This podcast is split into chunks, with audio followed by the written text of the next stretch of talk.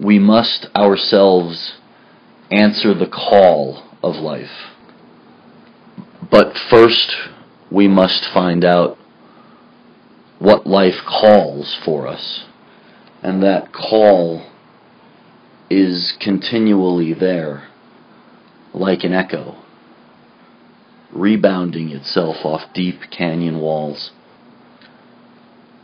However, to find out,